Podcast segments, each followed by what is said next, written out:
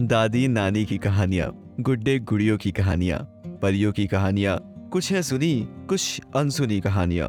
कहानियों से बने हम, हमसे फिर बनी ये कहानियाँ। नमस्कार दोस्तों, स्वागत है आपका मेरे पॉडकास्ट वर्ल्ड्स ग्रेट लिटरेचर जिसमें आप सुनेंगे दुनिया भर के मशहूर राइटर की लिखी कहानियाँ और नॉवेल्स हिंदी में।